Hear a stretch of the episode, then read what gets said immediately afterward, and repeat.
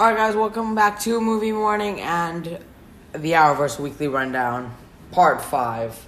We're in Week 5 of the Arrowverse now, and Episode 5 for the Batwoman, the Flash, and Supergirl. If you want to watch my review of Arrow, that was a couple days ago, I've already done it. So yeah, first up we're going to be starting to talk about Batwoman, of course, as usual. This is Batwoman Season 1, Episode 5. Mine is a long and sad tale. Okay, the first thing I'm going to talk about in this episode is the dynamic between Kate and Alice and that storyline in general. And with the storyline, we had, first of all, Kate kidnapping Alice, and afterwards it turns into being the other way around. First, we had Kate interacting with Alice while they're on a car ride. First, there's a nice little action scene at the start of the episode, which was pretty dark, so hard to see things. But then afterwards, we see them interacting in a car while Kate's kind of interrogating her to an extent. Then after that, they're in a restaurant where Alice ends up putting some poison in her. Then Kate is taken to where Alice, or Beth, was kept when she was a kid by this person who found her and didn't let her leave. And yeah, that just tied into her backstory really nicely, and it led to a pretty decent finale, to be honest. But besides that, the rest of the episode, it fell flat for me.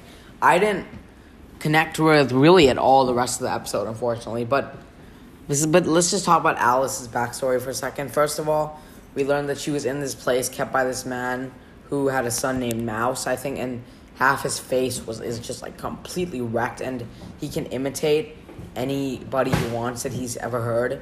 The thing is, I don't know if he's a character in the comics or not, or is he a really famous character, and I'm just not thinking right now.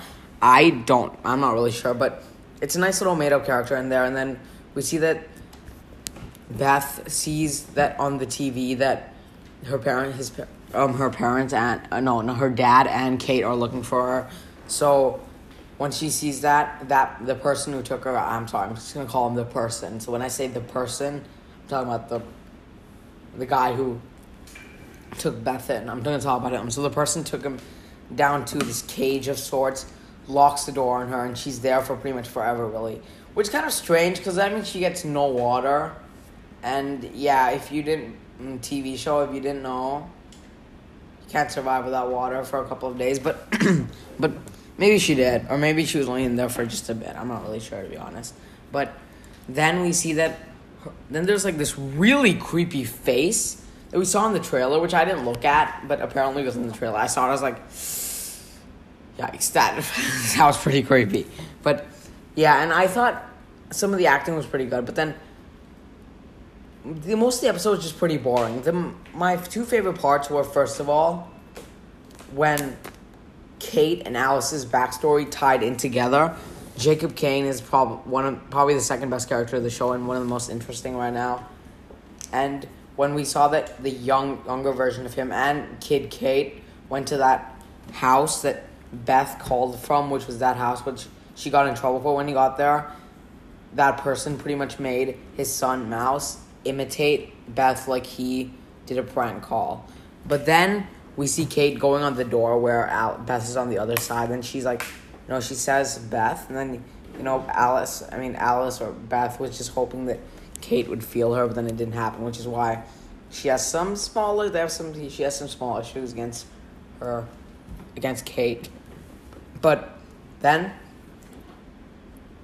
Kate and her dad and Jacob Kane pretty much leave. I loved how that tied in. That was probably my favorite aspect of the episode, and the tension that was going through the character of Jacob Kane, which is portrayed very well by the actor. But then the last two things really to talk about is that Mary and met up with Lucius in this episode. There was some nice little banter between them. Besides that, I still don't like the actor from Mary, but she did bring up some good points. Like, Beth has killed a bunch of people. I haven't even killed anyone, and I'm not getting the attention. Maybe if I kill someone, I'll finally get it. It was some nice little dark humor, but I still don't really like the actor too much. Luke Fox, although continues to be a shining light in this series, I can't wait to see more of him. Although he's pretty underused in this episode, just like he has for pretty much every single episode this season.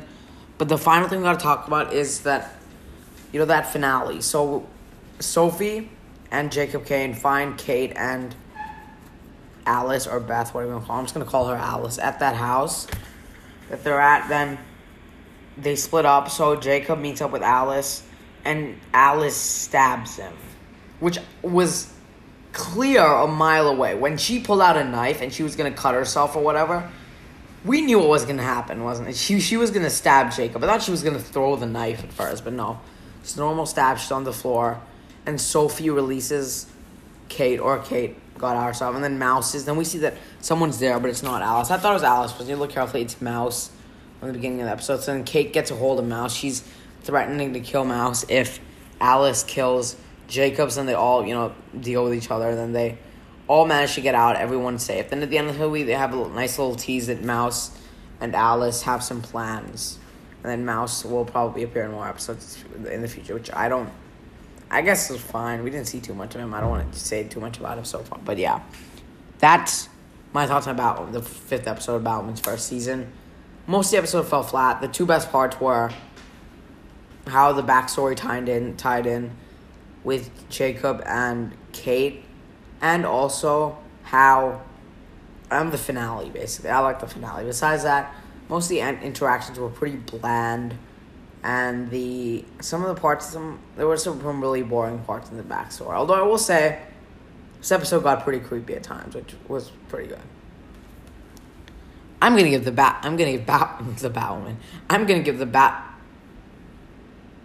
you serious?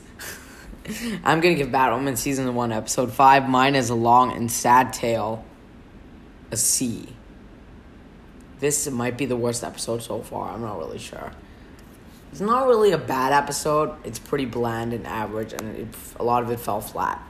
Anyways, now let's talk about our next show, this episode from this week. All right, next up, let's talk about Supergirl, Season 5, Episode 5, is that right? Dangerous Liaisons.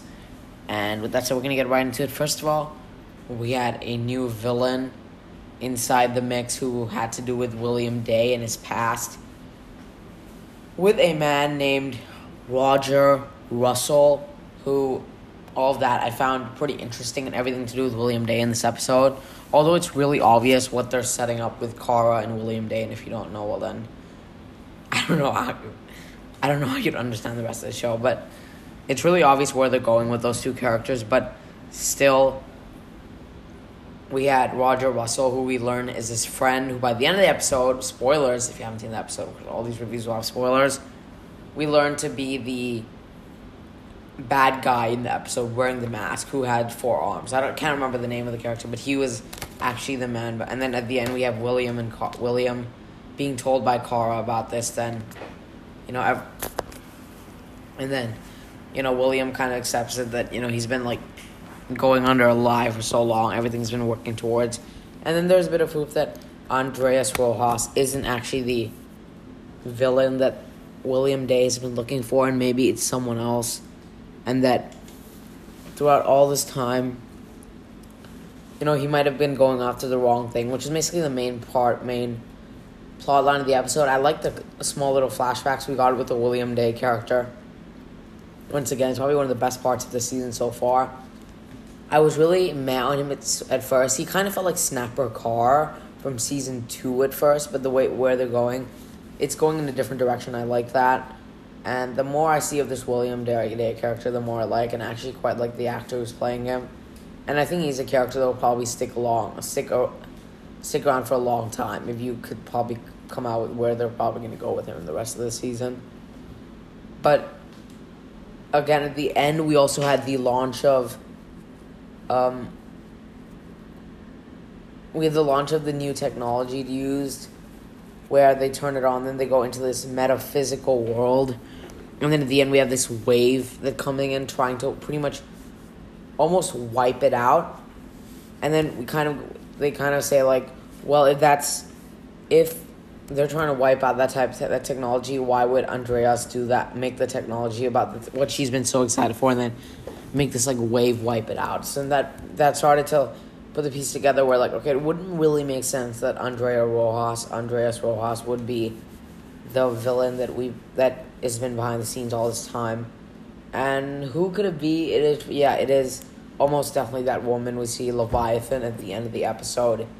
But yeah, anything else in the episode? There wasn't anything else, I don't think, except we got some stuff between, oh, by the way, in the finale, I thought the CG looked pretty bad. Still, I don't think they've improved on that. But besides that, then the last thing there was, is that there's more of the Lena, Malefic, and all that storyline with her.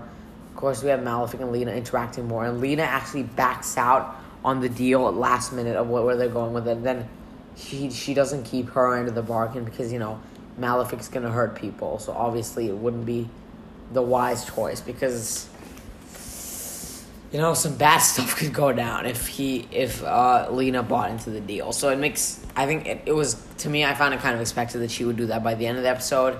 And overall, this episode, I think, was actually probably the best episode of the season so far. Like, I'm not saying it's good or anything.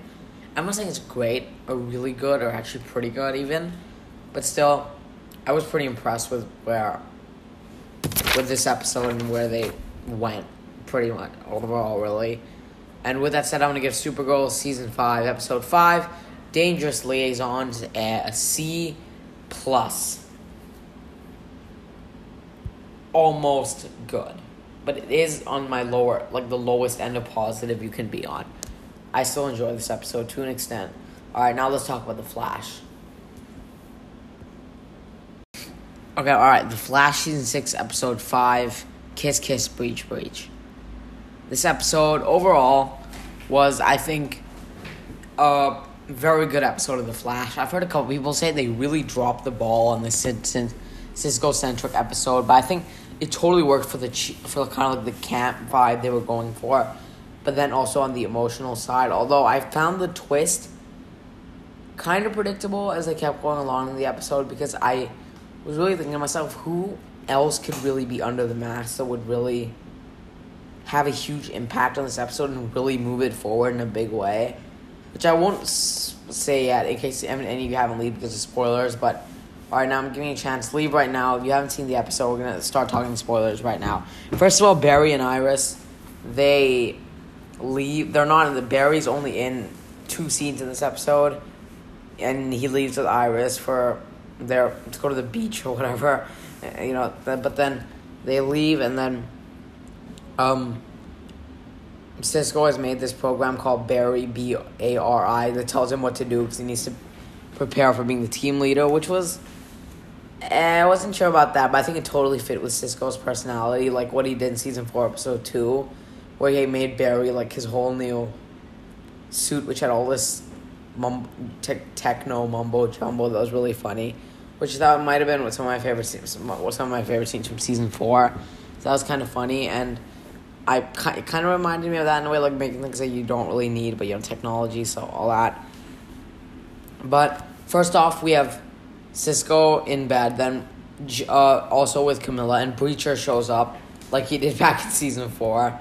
Nice little callback there. And he... Season 4, Season 5. Yeah, I think it was Season 4. And then Breacher's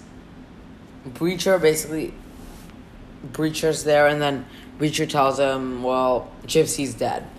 She was vaporized, like, in a violent way by this person who she was chasing, and she brought to Earth 1 by the end. And all that, then Cisco wants to go track down. So he, first of all, he goes to the Earth 19, I think that's it, and then goes to the crime scene. And once they come back, they're pretty much trying to figure out where it is. And Cisco and Breacher are going to get into a dream. But then Camilla finds out the weapon that was used to kill Gypsies in Star Labs. And that meant that the killer's basically trying to frame Cisco. And that was basically me. Once I saw that the weapon was there, I thought... Or maybe this was after... a bit before. It's like when after the crime scene, I really thought... Yeah, the killer's going to be Cisco. Because I think that's what is really going to drive the episode forward and gives us some, you know, make it a really real hard punch. And we learned, again, the other obvious twist was that it was an alternate version of Cisco, obviously. I didn't think it was actually going to be the one of Cisco, you know. But then of, you know, Cisco sleepwalking or whatever it was. I found that to be pretty ridiculous, and I'm kind of happy that didn't turn out to be the case. But then we learned that it's an alternate version of Cisco, and we get a pretty fun finale where the Earth 19 cops come in to arrest Cisco, but then Cisco does a nice little force field, tricks him, goes over to Earth 19. We have this nice little fight, which has a lot of funny moments. And then we have the truth being revealed and the Earth 19 cops capturing this murderer Cisco, murdered Gypsy. And Breacher's fine, which Breacher went mental before that. He pretty much brought the cops to capture Cisco, but, you know, that didn't pan out well. Then Breacher, you know, reminds Cisco of how, like, he's, like, of how Cisco is really, you know, that, like, he's, like, sorry for not counting on Cisco and kind of having this trust on him, but... Yeah, it pretty much wrapped. That storyline wrapped up the way I thought it was going to. The other storyline going on, which was pretty minimal, was Caitlyn with Norvok from Season 4. And then Ralph showing up and just telling her that she shouldn't go alone. But then she does go to meet Ramsay, who almost kills her. But then no. Look, Ramsay was in one scene in this episode. And we've got 3 episodes left with this character. And we barely got any development. He was prominent in Episode 1. And prominent episode 3 and last episode. 3 episodes of the first 5 episodes. With only 3 episodes left, he's been prominent. And I'm pretty... And what it looks like in the episode 6 promo is that he is 100% not going to be too prominent in the next episode. And it'll be a very much crisis-oriented episode. And that's... I prefer that, but then... The two-parter episode of The Last Temptation of Barry Allen is definitely what's going to wrap up that storyline by episode 8. Then we're going to have a new villain who I hope is Red Death.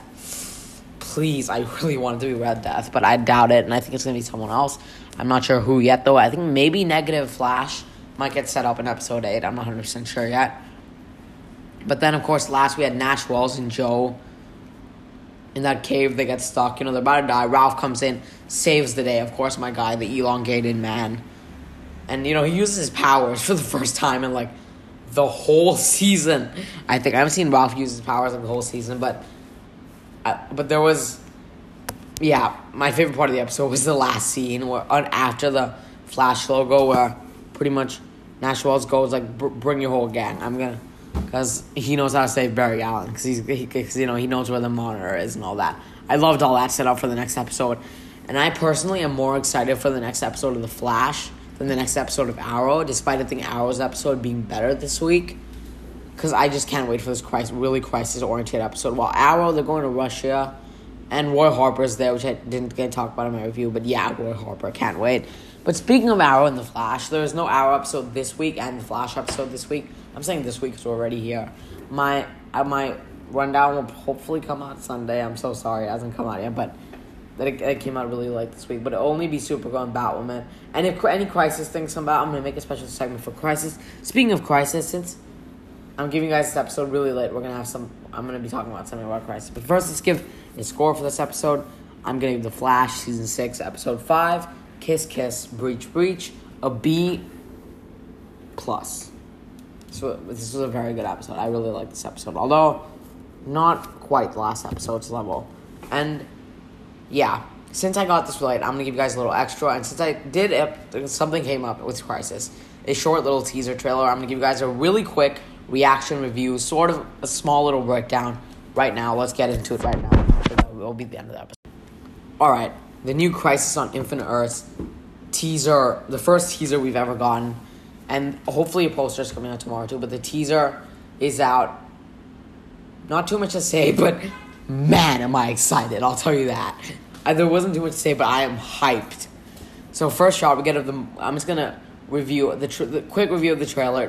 Didn't have anything that was worth talking about. But I'll still go over everything. But I am hyped. I cannot wait for the first poster and the full trailer, which I think...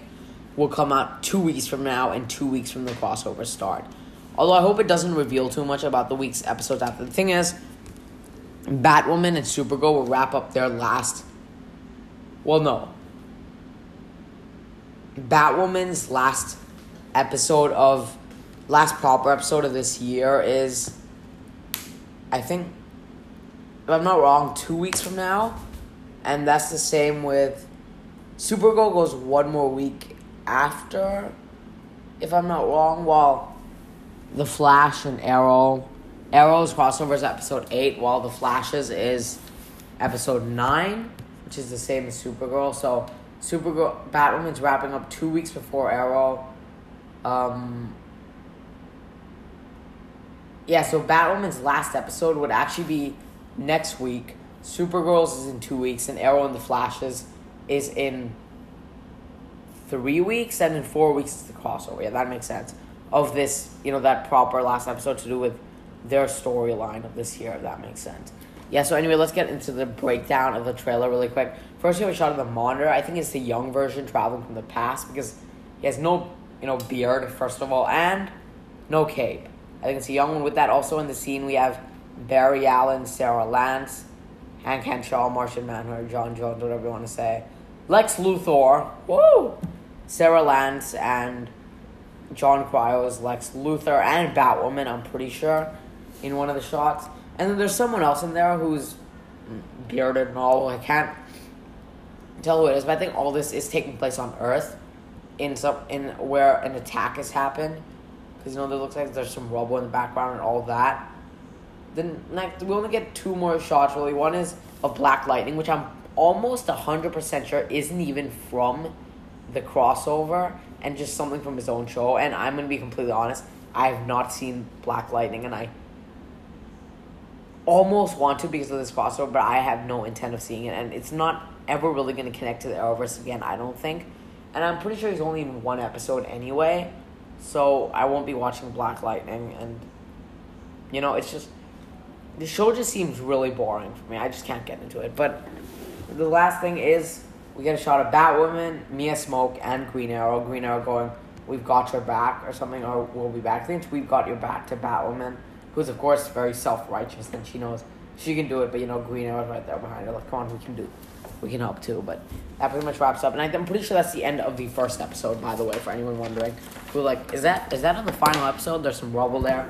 No, it is from the first episode, because I think we've seen pictures from that part earlier. Anyway, guys, that's pretty much it for my talk about the teaser. Come back on hopefully Saturday evening or Sunday morning for my Arrowverse Week 7 rundown, which will only be talking about Batwoman and Supergirl. If there's a new Crisis poster that comes out this week, I think it will be on Wednesday. I'll talk about that a little bit too, unless it's literally just a character's head on it. I hope there's more characters to show. But anyway, with that said, as always, thanks for watching, and I hope you have a fantastic day. Come back next week for Week Rundown 7.